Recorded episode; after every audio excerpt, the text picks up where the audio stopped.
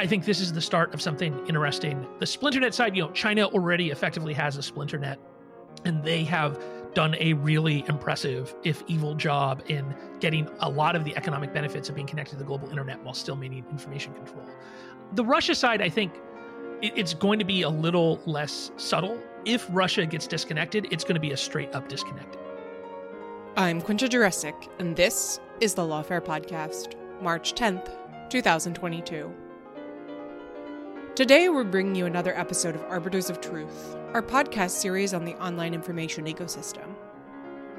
As Russia's brutal war in Ukraine continues, tech platforms like Facebook and Twitter have been key geopolitical players in the conflict. The Kremlin has banned those platforms and others as part of a sharp clampdown on freedoms within Russia. Meanwhile, these companies must also decide what to do with state funded Russia propaganda outlets like RT and Sputnik that have accounts on their platforms, and how best to moderate the flood of information, some of it gruesome or untrue, that's appearing as users share material about the war. Evelyn Douek and I spoke with Alex Stamos, director of the Stanford Internet Observatory, and really the best person we could think of to talk through these issues with.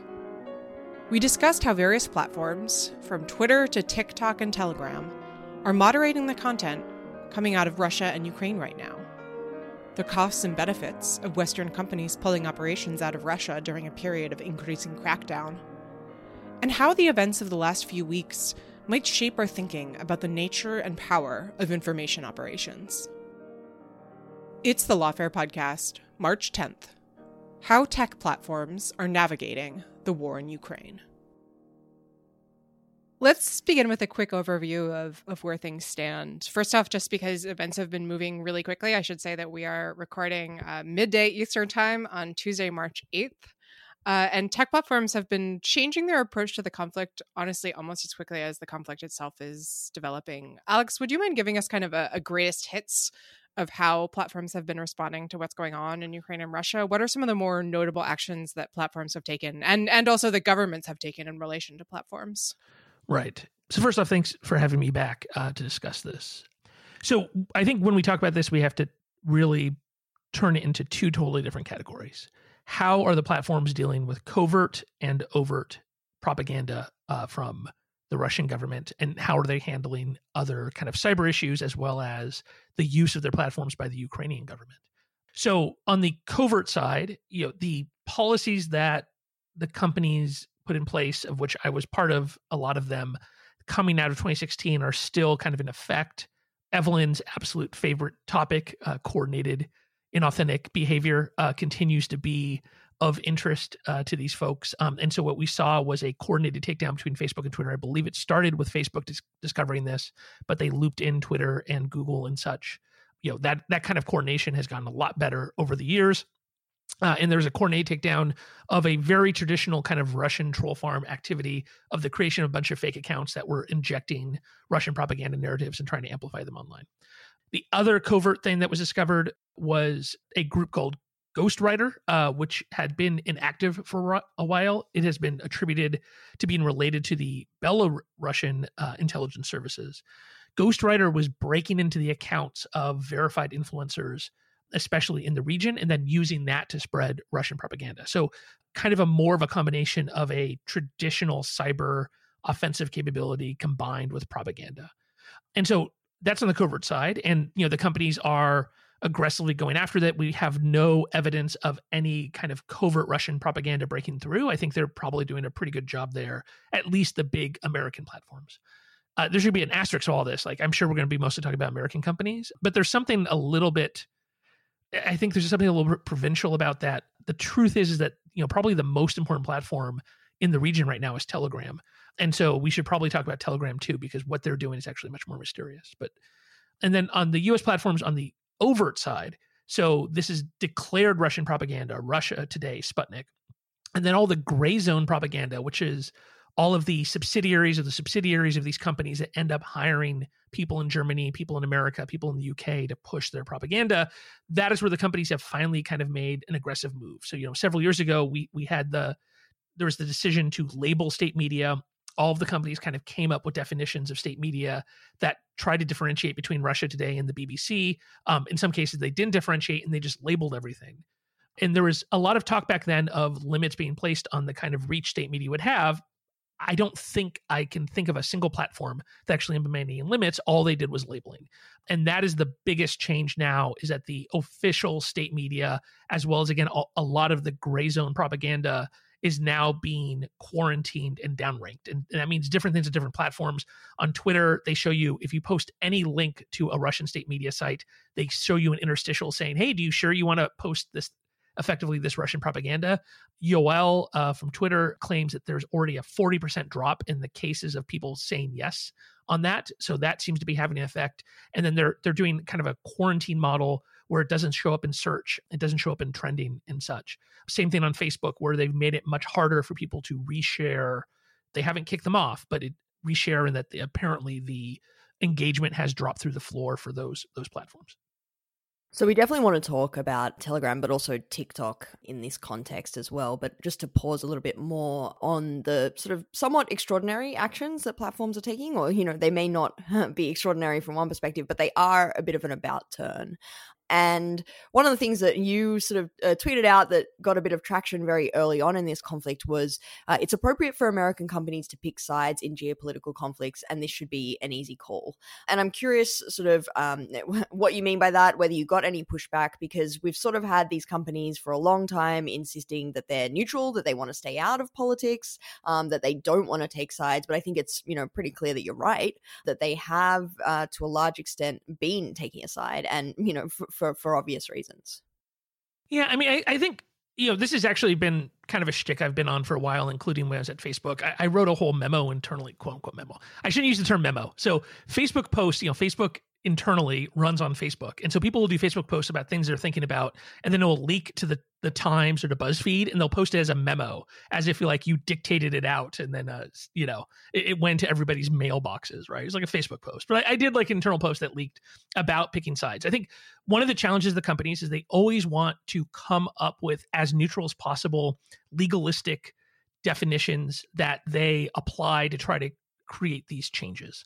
And there are, is a place for that, right? I think especially when you're talking about adjudicating speech and political speech between people who are in a democracy and you don't want the company to come down on one side or the other in a democratic election. That's a great example of a place where you want to be as neutral as possible.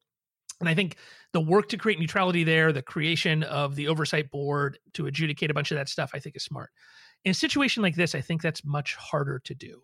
One of the problems of state media in this situation from authoritarian states is it deals in like a big macro level asymmetry, which is that you know these governments have the ability to get their propaganda out, and that is true for lots of democracies. The UK, Australia, Japan, the United States all have official voices that get their story out. The difference is, is that authoritarian states then use other mechanisms to try to manipulate the global conversation to their benefit. And most notably, censorship of the platforms or censorship uh, using the law against domestic opponents. And so, in a situation where the the government is able to get their voice out, but they are also able to either cut off their citizens from seeing dissenting voices or punish their citizens from being dissenting voices. I think that that's a macro level asymmetry here that somebody has to address. And governments have not addressed it. Democracies have done effectively nothing in this space.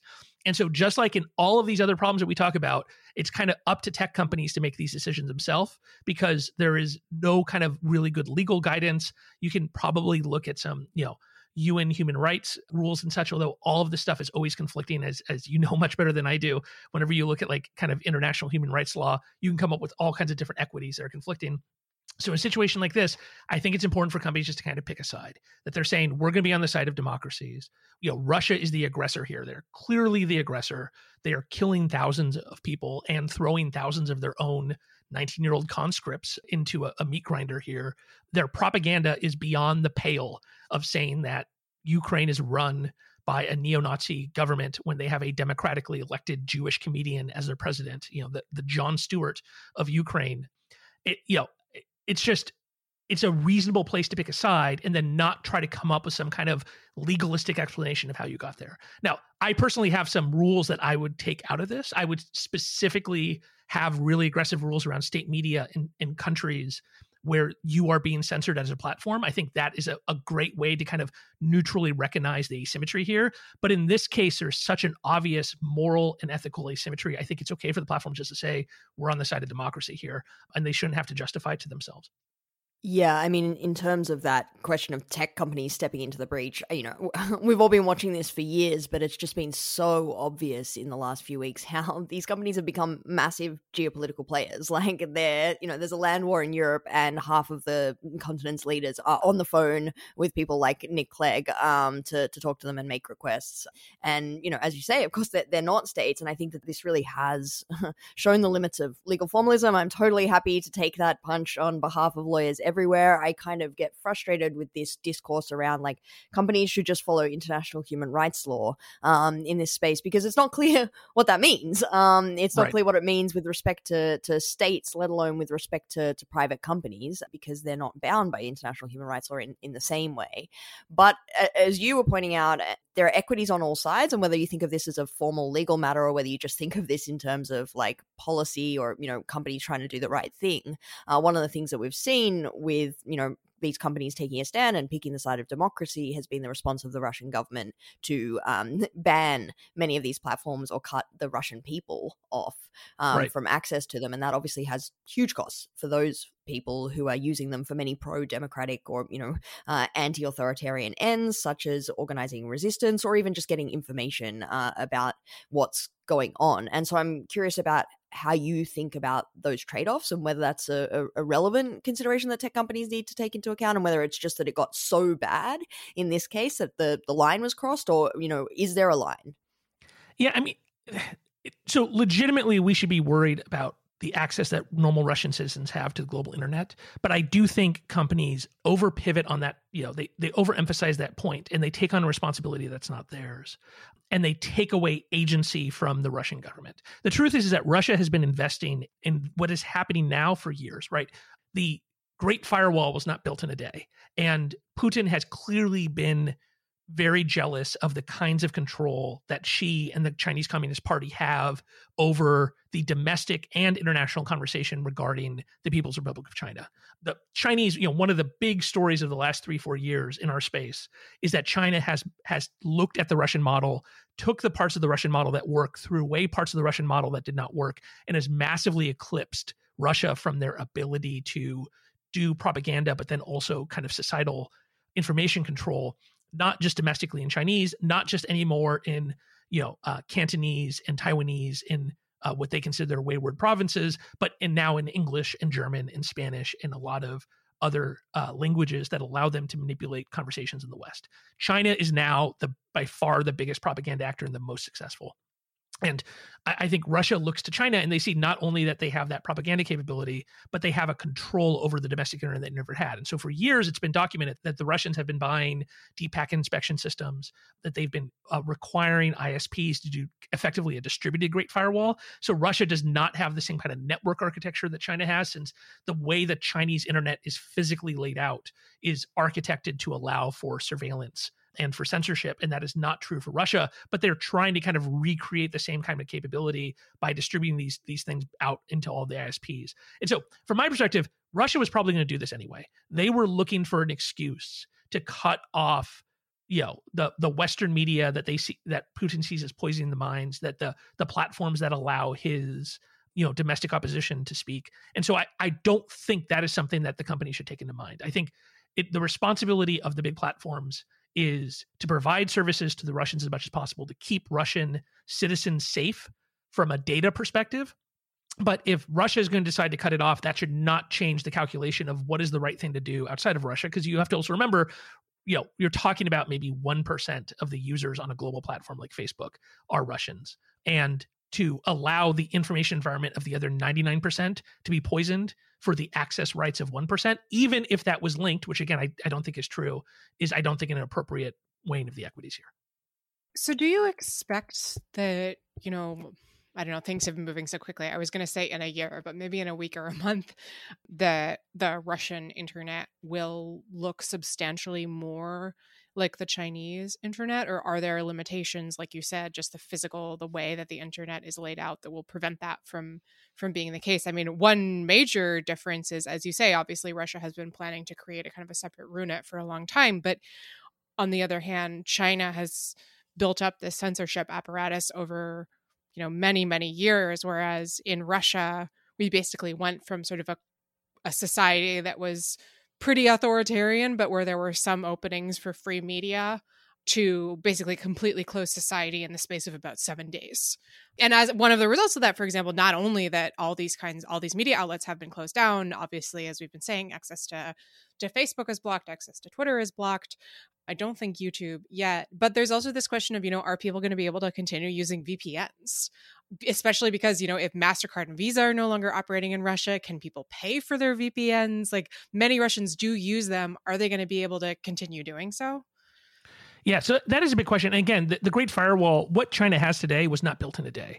It has taken a decade, and there is some estimates that China has something like a million people working on information control, propaganda, and censorship. So, you know, there are there's there are capabilities the Chinese can throw at this, the Russians can't. China has a massive domestic networking industry, but probably a lot of the stuff that Russia needs they could buy from China, assuming that they can get them to take rubles or convert it or take oil for for for deep pack inspection boxes.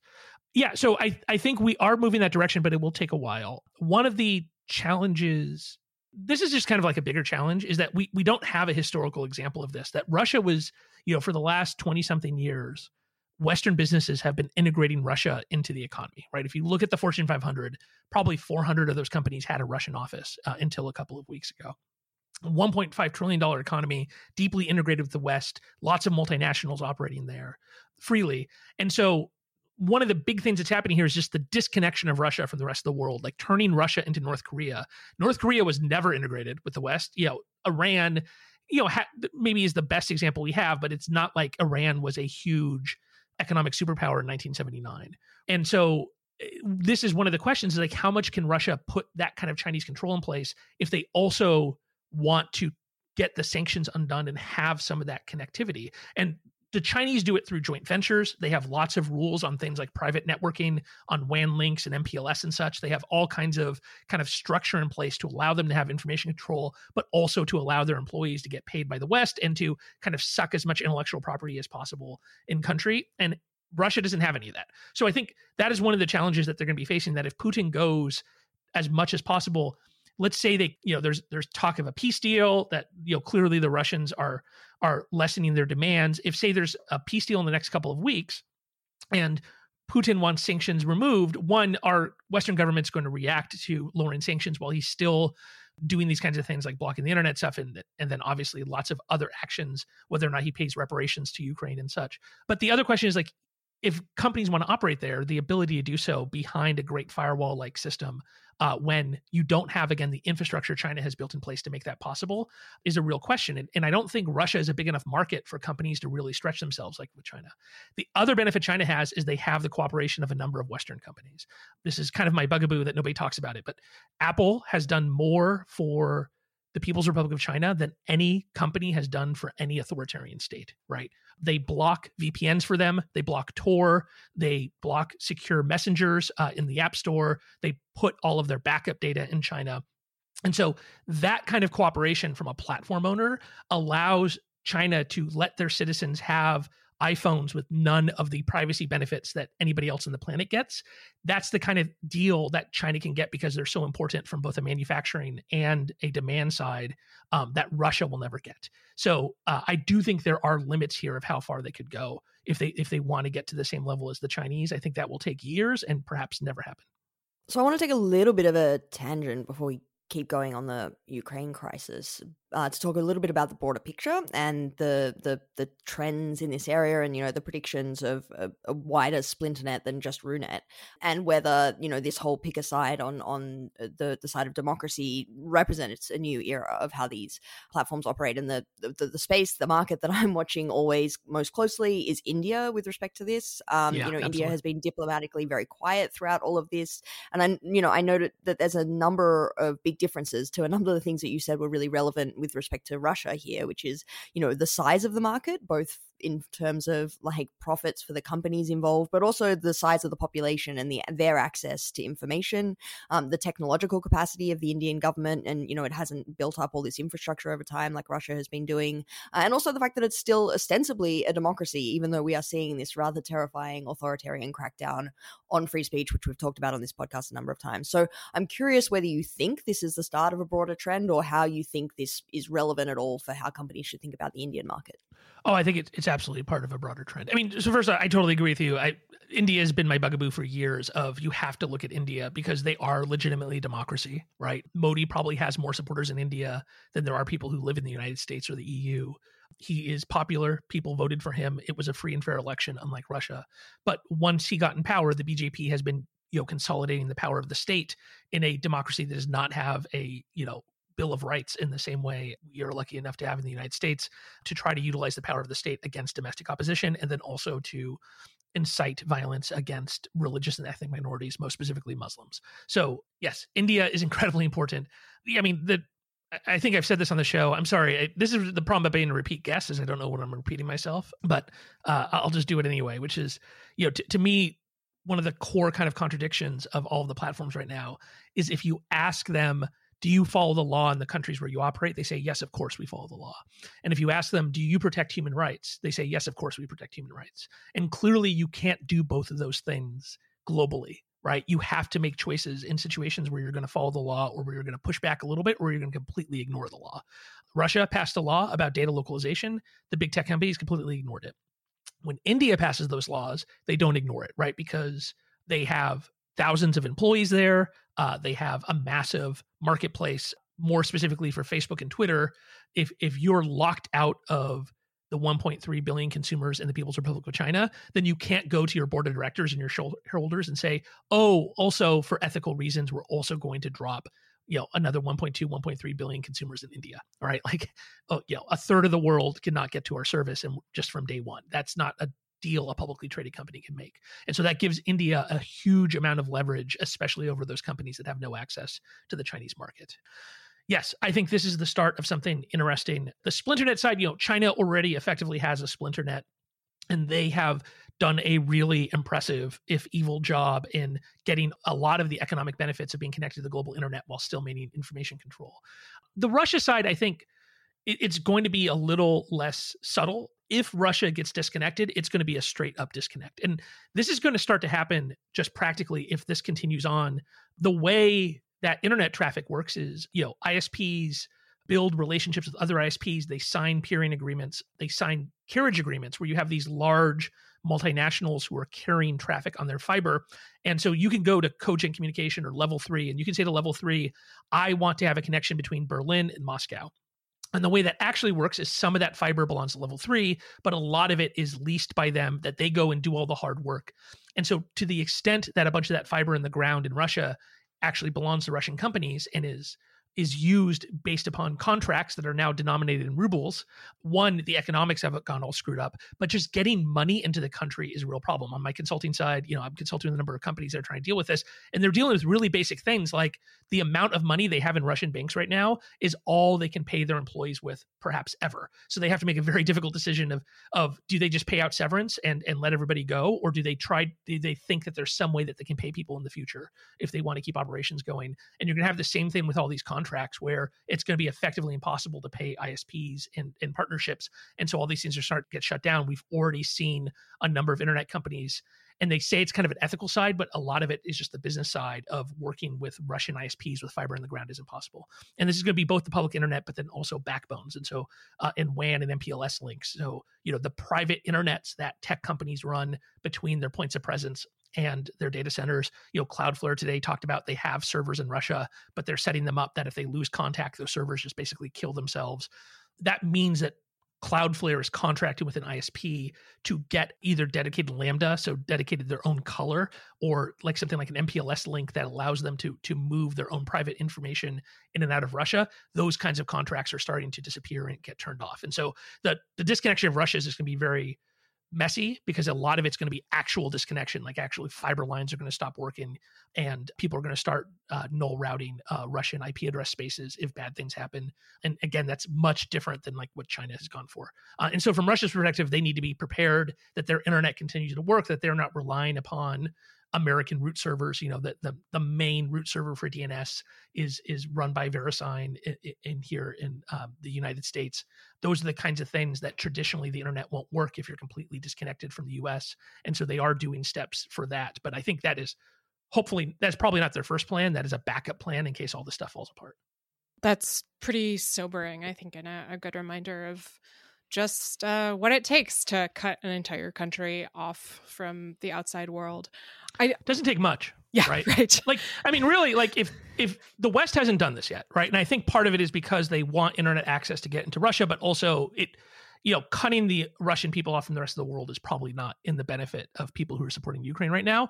But effectively, if you had the EU and the United States go to maybe seven or eight companies, then you could probably get them to drop 98 to 99% of Russia's internet traffic overnight. Like the only exception would really be China. And whether or not they would get more traffic through China, but even then, you could, if you get those companies to null route Russian IP ranges, then effectively Russia will be completely cut off from the internet. I, I expect there's actually a plan to do this somewhere in U.S. Cyber Command. That in the situation of World War III breaking out and Russian hackers going completely hog wild across American and Western networks, that there's probably a plan already in place of contacting and either forcing or twisting the arm of major ISPs just to make Russian traffic not transit their networks. Let's hope it doesn't come to that. Um, I, I do want to turn back at least briefly to RT and and Sputnik though, because I think that combined with concerns about cutting people in Russia off from from the rest of the world is really important. So you seem to think that you know it cutting off RT and Sputnik or limiting access to them, you know, quarantining them, as you say, is a, is a valuable step. And I guess I, I wanted to push you on that because I don't know if listeners have ever actually looked at the stuff coming out of RT and Sputnik, but like, I would say it's not very good. it's mm. it's clunky. It's sort of weird. You can tell that it was maybe translated from a different language. It's never been clear to me how effective those are in terms of of propaganda like so how important are bans or restrictions like those on these on these outlets particularly given that as you sort of alluded to earlier they they can give russia ammunition to cut off access to independent news. I mean one one argument might be okay people aren't you know convinced by what they see in rt but it's an important symbolic measure. What is your view on that? Yeah. So what is the effectiveness of propaganda is like one of those massive open questions that nobody is ever ever able to answer right? Is like the fundamental failing of what one might call you know like joe bernstein wrote that article in the atlantic about the the misinformation complex. And he had some like totally legitimate points and one of the most legitimate points was that we really don't have any good evidence of specific propaganda campaigns being truly effective. That being said, I can think of a couple that I think probably were effective, both in the United States and elsewhere, but I can't prove it. So, so that is like just an open question of how effective was RT the engagement that RT gets is actually quite large, right? Um, I believe of their subsidiaries, actually the one that was has been most effective has been Spanish, and so RT's kind of uh, penetration into Latin America and trying to you know support uh, Venezuela and Maduro and against uh, pro-American governments in Latin America, I think is probably actually their high point. RT has never been that effective in the U.S. It's been much more of an issue for for Europe because all of these Eastern European countries have among their older population, a bunch of people who are part of the Warsaw Pact who speak Russian as a second language. And so in Germany and Poland and the Baltic states, RT has been seen kind of as a very right wing alternative to democratic aligned media. And I think for Europe, it's been a much bigger deal than here in the US. For us, like RT, you're like, oh man, it's that thing that you can get in like cable channels in some hotels, uh, and you can get it from DirecTV if you really want. And some people watch it, but it's not a big deal. I think it's been a much bigger deal for Europe. And so do I think it's important to cut them off? I I think what's important is I think actually the companies have ended up in a pretty good place where they are allowing these platforms to exist. They're allowing the URLs to be on. So like something I would be totally against and that was proposed was that if you try to post art an rt.com link on Facebook, Facebook just doesn't allow it. There are a handful of sites where that's true for Facebook. Those are mostly like spam, malware sites, sites that have child sexual abuse material. But you know, for political stuff, I don't think Facebook's ever taken a step like that. And I think that would be wrong, right? Um the next step up would be taking off the kind of official accounts of all these folks. And so far, the platforms have found this kind of middle ground like you can exist, but we're not going to allow you to utilize the tools that we have to massively increase your reach. We're not you're not going to recommend you. You're not going to show up in certain searches. If somebody wants to find you, they can find you, but they have to find you to see you. And I think that's actually a pretty reasonable place. It's like you can have your voice, but we're not going to help you reach 20 million people. Now that works for Facebook or Twitter based upon how the, they work. Um, you brought up TikTok. TikTok's a fascinating example of you know TikTok has a very good American-based trust and safety team with a bunch of Silicon Valley veterans who are really trying to do the best thing possible here. And in the end, if they want to do anything, they have to get approval from policy people in Beijing, and then they have to get product people in Beijing to implement it. And so, if like if I or anybody in integrity or uh, investigations or safety in Facebook thinks it's hard working with Facebook product managers. Um, working with Beijing based product managers on a state media policy seems like hell, right? Um, and so TikTok has announced that they are now doing something they're labeling Russian state media only. So far, they have not uh, labeled Chinese state media. Uh, that will probably be when cows fly, right? And so for a platform like that, it is a little bit harder in that people don't search out and find this stuff TikTok is all about the algorithm. And so for them, there's a lot of things that they could do on the back end that are very mysterious. But you know, TikTok has traditionally been very kind of guarded about what kinds of decisions they make from an algorithm ranking perspective. And so I think there's nothing much going to happen there. And then on the YouTube side, YouTube is more like a cable network where people watch hours and hours of content. And so I, I do think it is important for them to do some limiting, but it, it might also make sense to deplatform on YouTube because YouTube is effectively taking one video stream and multiplying it out to 10 15 20 million people and that's a kind of a very different model than say a, a twitter or a facebook I want to go back to the point that you made about the effectiveness of propaganda being totally speculative, mostly unknown and perhaps unknowable, and that public perceptions of the effectiveness of propaganda often have very little correlation uh, with the reality of it. And, you know, I'm sure there's going to be a billion PhDs written about what's going on uh, on social media right now and autopsies of, of what's happening. And, you know, many things that we don't know about now will become apparent perhaps. Um, but one thing that, you know, I'm, I'm watching or have seen is that, you know, after years of hearing about Putin being the dark arts master of propaganda um, and having, you know, Americans brainwashed into believing anything. Uh, it, the dominant narrative here is it's been pretty ineffective, and that public opinion is by far on the Ukrainian side here. You know, again, that could just be a product of you know the facts, but you know, it, it is striking how I think the public narrative about social media platforms in the last few weeks uh, and the power of messaging through social media i think has taken a bit of a turn. It's it's no longer it, yeah. it's it, there is more of this pro democracy bent. And i'm curious whether you think that's a, a product of the actual actions of uh, social media companies whether it's a product of the particular dynamics of this conflict um, and whether you think that there's any potential for this i mean i think companies are clearly hoping for this but whether it has any potential to reverse this techlash narrative that has dominated the last five years of news cycles. Right. So it we were already in kind of tech lash backlash, tech lash lash. Uh, you know, like the the Atlantic article I mentioned, I think was like a a good point of that. I, we've always had this problem of you have to disambiguate with the actual problems that exist on the platforms, and then kind of the media created spectacle about it, which has in some cases is closely aligned, is sometimes totally disconnected.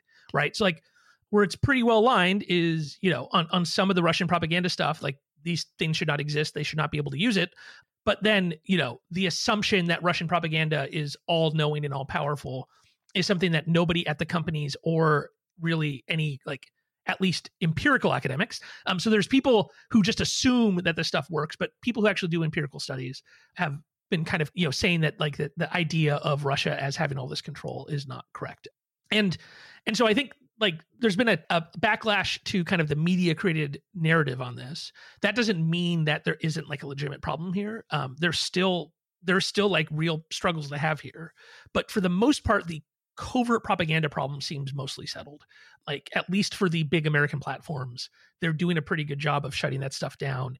And we have more kind of a difficult discussion now about what is legitimate content in the United States from actual Americans. Like, how, how do you allow for broad democratic discourse without allowing for the manipulation of that um, by a handful of, of really large actors and influencers. And that's just a, a, much harder thing. And so, yeah, I mean, I do think this might be a little bit of turning point. I think the other thing is just like the general vibe shift here of everybody's paying attention to something really important. So we've just all kind of moved on from a bunch of like culture war BS stuff, of which a lot of the Techlash was. Like Techlash is a lot of it is kind of a from my perspective, there's a lot of culture war against techies by you know your stereotypical Brooklyn living Ivy League educated New York Times writer, you know, who uh, bemoans a a information history that never really existed in a, a period of time in which Americans were perfectly uh, rational beings who would go and, and take five or six gatekept you know journalistic inputs during the day to make a rational decision like that's never existed but to the extent that like we've shifted away from that, I think it just goes along with the fact that people are paying attention to something that's really real. The election is going to be a mess this fall. I think there's been very few changes since the 2020 election to deal with the fact that the vast majority of election related propaganda comes from Americans, is amplified by Americans, has nothing to do with foreign influence, and is very difficult to deal with from a policy perspective. And I think the election is going to be a mess, and that was going to be true no matter what. Now, my real fear for the fall is that Putin has nothing left to lose. And so, to the extent that the Russians held back on direct attacks against election infrastructure that would help them sow chaos in an election, I don't see if if the sanction regime is still in place in the September October timeframe, then I don't see why the Russians don't let everything loose against state and local election infrastructure as and tied to a propaganda effort.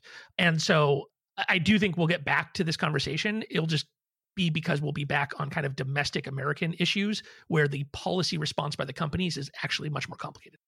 I also want to talk specifically about the Ukrainian strategy here, or or the strategy of the Ukrainian government, but also many Ukrainians, many people in the Ukrainian diaspora, and also many people who are just supporting Ukraine online. Like, what what can the strategy tell us about how to counter information operations. Another way to phrase that is, you know, I've seen some some suggestion that what Ukraine is doing is sort of information operations for good as it were like a, another manifestation of what that can look like or that it's you know something that's completely qualitatively different in in its goals and and strategy. What do you think about that?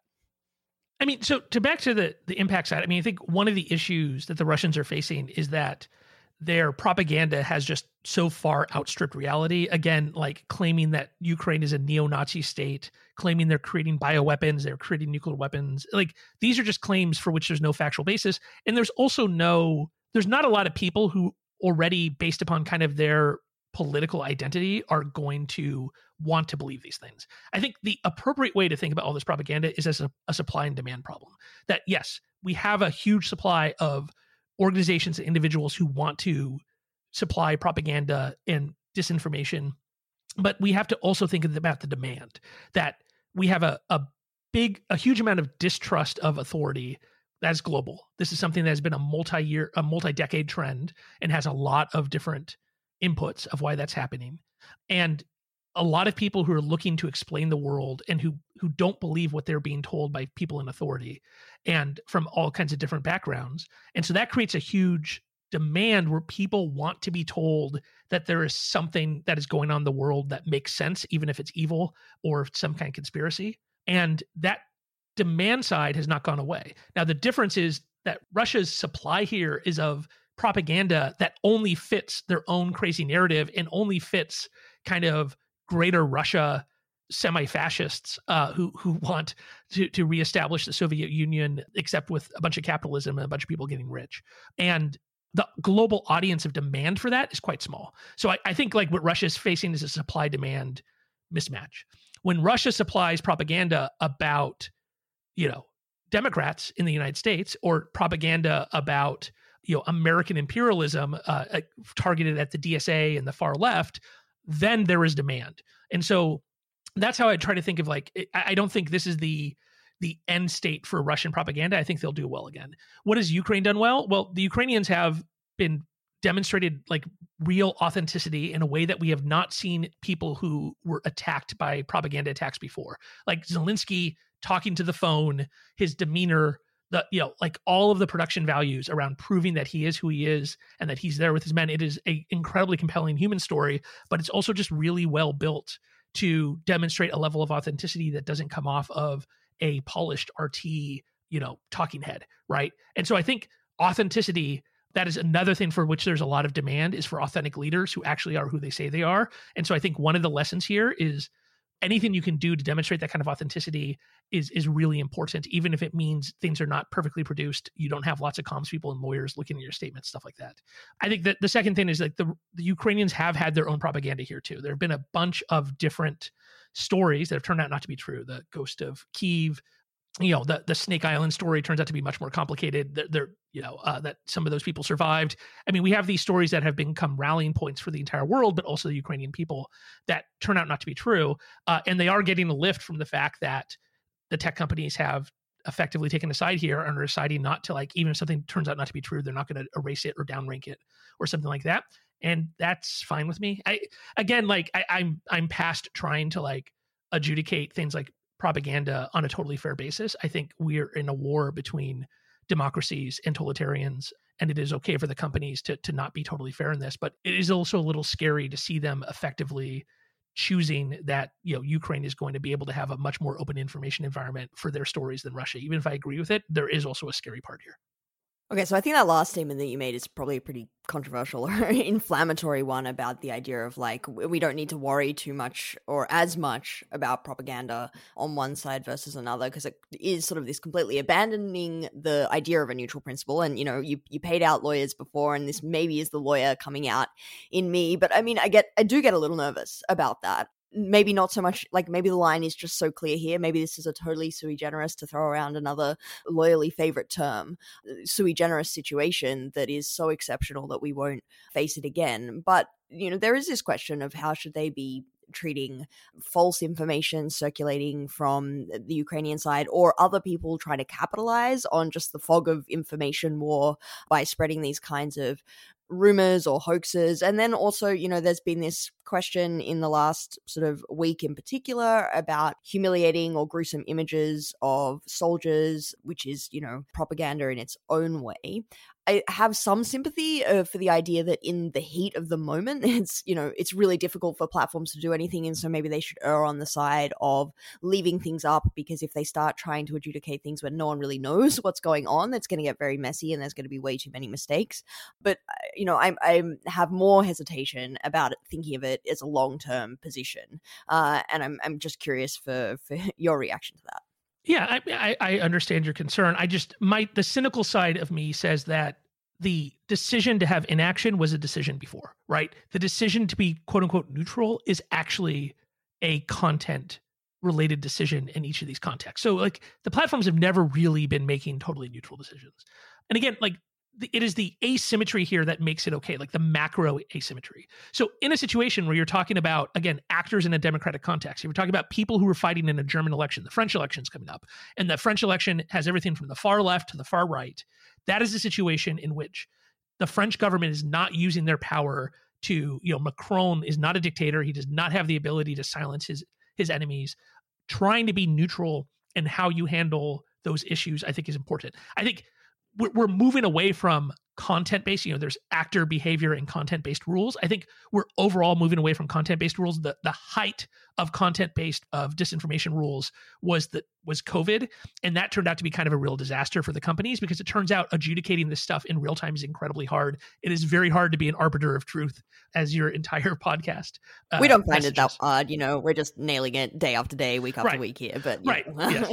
some people may. Right. I mean th- that is the other option is they could just make the two of you the dictators of each of these platforms and i'm sure everything will be the fine. obvious we're, choice, we're happy clearly. to serve right and so like i just I think like that, like the height of COVID, they're trying to adjudicate a very quickly moving scientific consensus. And that turned out to be a real disaster for the companies. And so they are falling back to actor and behavior based. And I think that's fine. In this case, I think treating Russian actors in a situation where Russia is the aggressor, they're the much larger country and they are beating up on a little democracy, it is okay to make a decision that that's bad. And so making an actor based decision here is fine. Again, like trying to adjudicate what is the truth in a war zone, I think is effectively impossible. And so deciding that like we're not going to adjudicate what's true and then we're also going to treat every actor as completely the same that is not a content neutral or a, a ethically neutral decision that is a decision to benefit the country with the larger mouthpiece, with the more money, with the more propaganda. And so I don't think they should give Ukraine an exception to rules, but I also think like some of these rules can't be applied.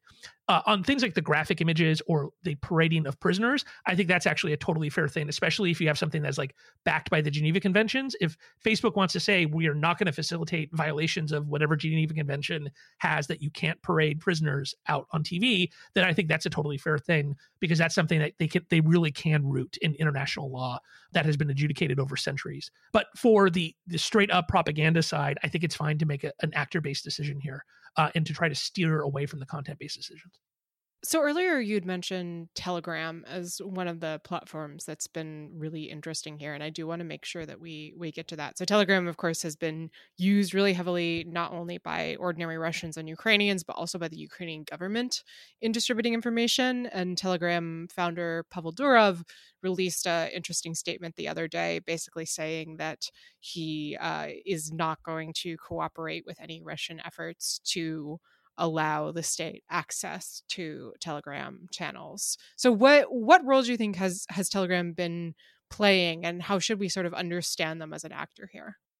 Right. So telegram is like a fascinating company and product. It is very mysterious and it you know, I'm going to do my best to try to sum up here, but it's like a super complicated kind of drama that's going on here. So, like you said, Pavel Durov is the founder and still the CEO of Telegram.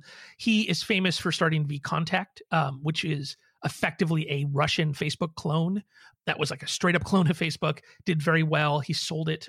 Uh, he, he sold his part uh, and did very well financially for that. And I think that's how he ended up funding Telegram.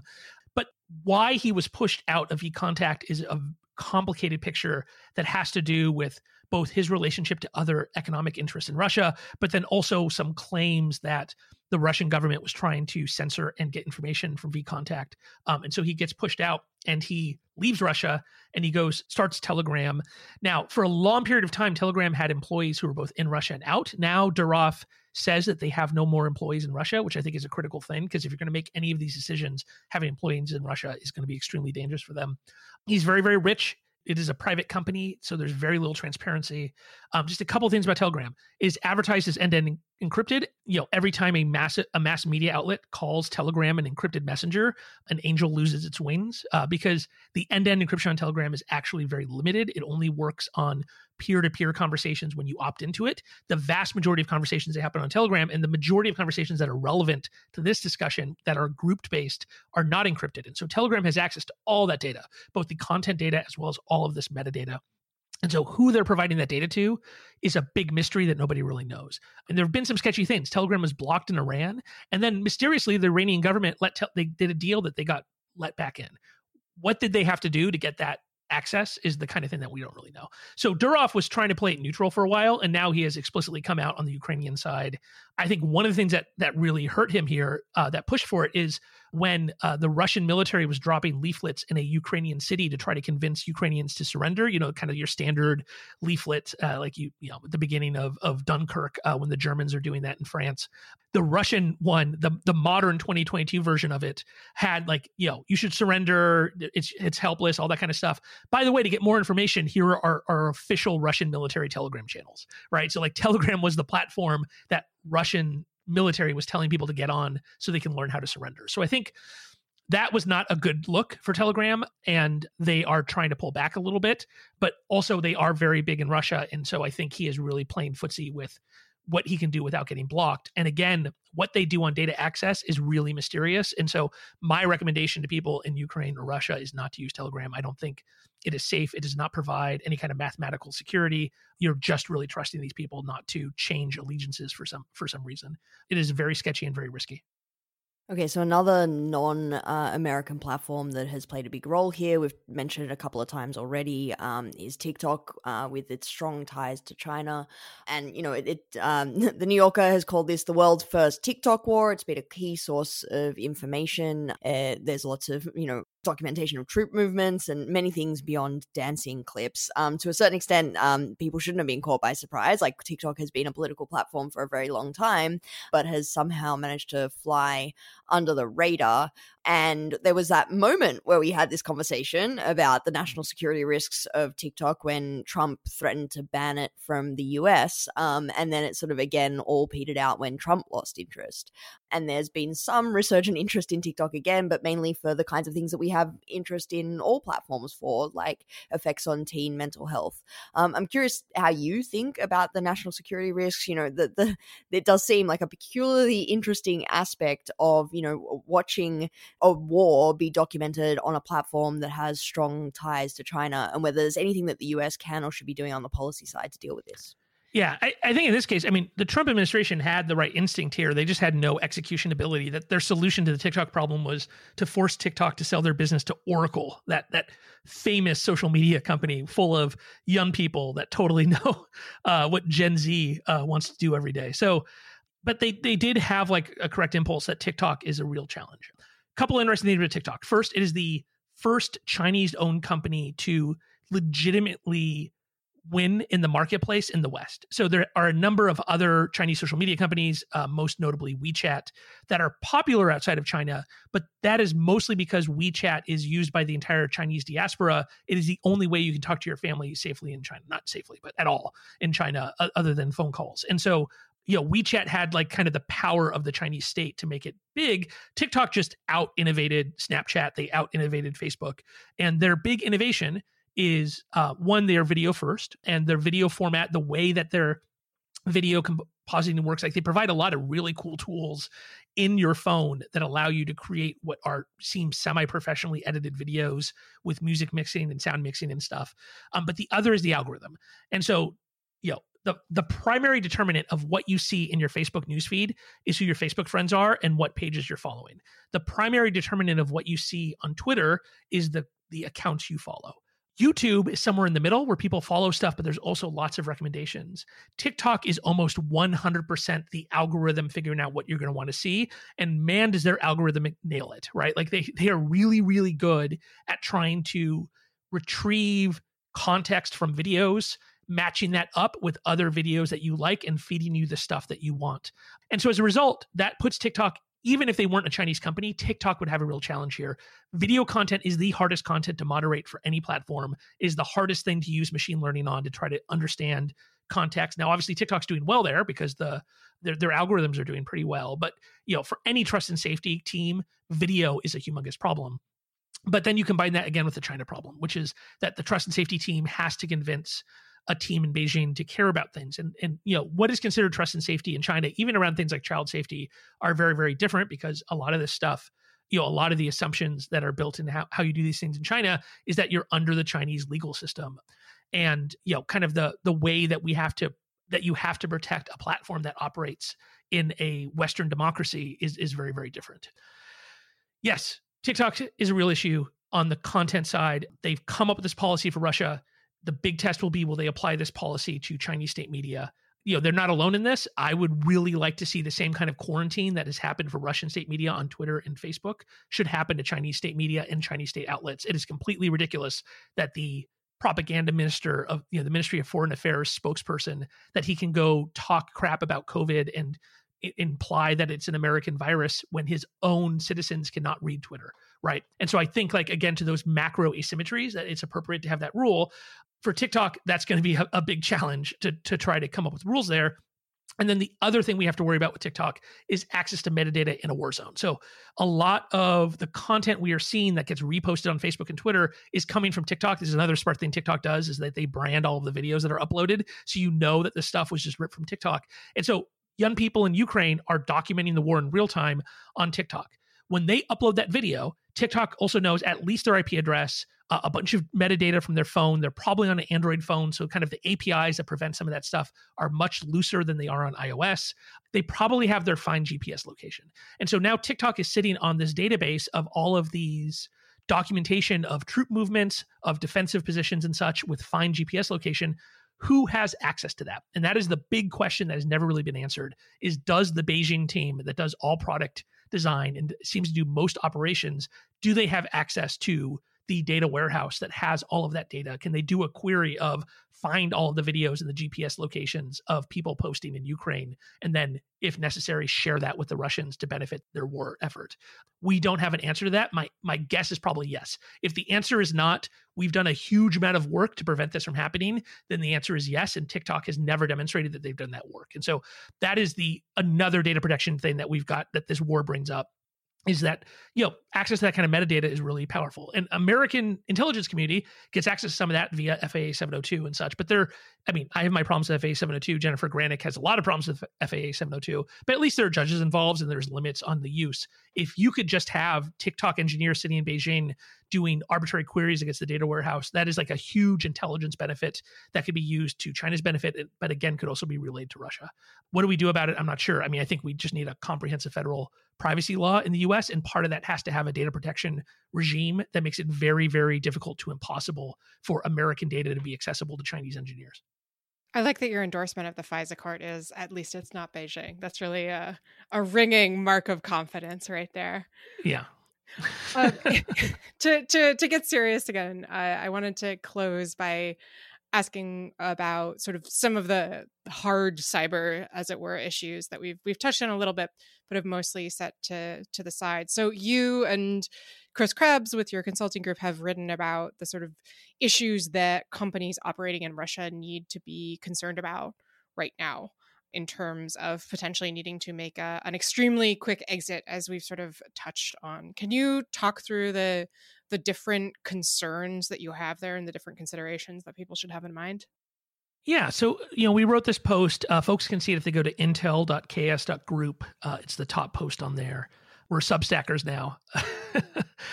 so uh, yeah, there's a real challenge for, like I said there before, a huge number of multinationals had Russian operations up until a couple weeks ago. A lot of them still have Russian operations that are trying to figure out what to do, and it's a, a very difficult set of ethical responsibilities here of you know not wanting to support the Russian war effort while also trying to take care of your employees who are in Russia, trying to take care of your employees who are in Ukraine. What is the responsibility of an employer in those situations is, is quite complex. And then if you decide to leave the market, how do you do so in a way that does not put your employees at risk in country, um, but also does not create an opening for an attack against your network or leaves behind a huge amount of really important intellectual property. And so one of the things, you know, a couple of things we talk about in this post is that you need to be able to have controls that are only executed from outside of Russia. So it is completely wrong to ask your Russian employees, I want you to start deleting servers, I want you to start destroying stuff. There are a bunch of new Russian laws that very broadly define effectively what treason is. And uh, they will be applied retroactively in a very negative way. And so all of the stuff has to be done from the outside and and there are steps you can take to try to inventory your data understand what's there to shut it down in a controlled manner and to reduce the possible risk of employees being used against you one of my fears now is that now that russia sees all these companies running to the door they're going to start a forced nationalization uh, effort because from their perspective companies that provide really critical services or that do things that are part of their critical infrastructure are now leaving with no goal of coming back, Russia is going to have to replace that kind of industrial in service capability. And the best way to do that is to grab the people who are currently organized. You know, capitalism is about organizing people to, to do stuff together, is to grab that kind of thing to make it a national business or sell it to an oligarch and then grab as much as both the intellectual capital and physical capital that is in country so that they can maintain those kinds of processes. And so anyway, the, the post is, is is pretty lengthy and we have a whole decision matrix here, but effectively, you know, looking out for that kind of nationalization is one of the things companies are going to have to really think of because if the sanctions stay on for a longer period of time, the Russians were not ready for this, right? Like it is pretty clear Putin's decision to invade all of Ukraine was a surprise to a huge number of people. We have a leak from the FSB making such. So they were not prepared for these sanctions, but they are smart people and um, they are going to adapt. And so I think now that the shock is wearing off of the, the size of the sanction regime and the breadth of the impact it's having, they're going to start to proactively try to secure the people and the systems that they, they think are necessary for them to continue operations. And so companies need to prepare for that. All right. On that note, Alex, thank you so much for joining us. Yeah, thank you so much for having me. You've been listening to Arbiters of Truth, the Lawfare podcast series on our online information ecosystem. You can find past episodes in the Lawfare podcast feed and in our new separate Arbiters of Truth podcast feed, and we'll be back with another episode next Thursday. Remember to subscribe to the separate feed so you can find new episodes when they come out. The Lawfare podcast is produced in cooperation with the Brookings Institution. Our music is performed by Sophia Yan. Our audio engineer was Cara Shillenn. Our producer is Jen Patja Howell. Please rate and review the Lawfare podcast on whatever app you use, and consider becoming a material supporter of Lawfare on Patreon, where you'll gain access to an ad free version of this podcast. You can also subscribe to our other podcasts, including Rational Security and Lawfare Presents The Aftermath, where we're covering the fallout from January 6th and efforts to hold those responsible accountable. As always, thanks for listening.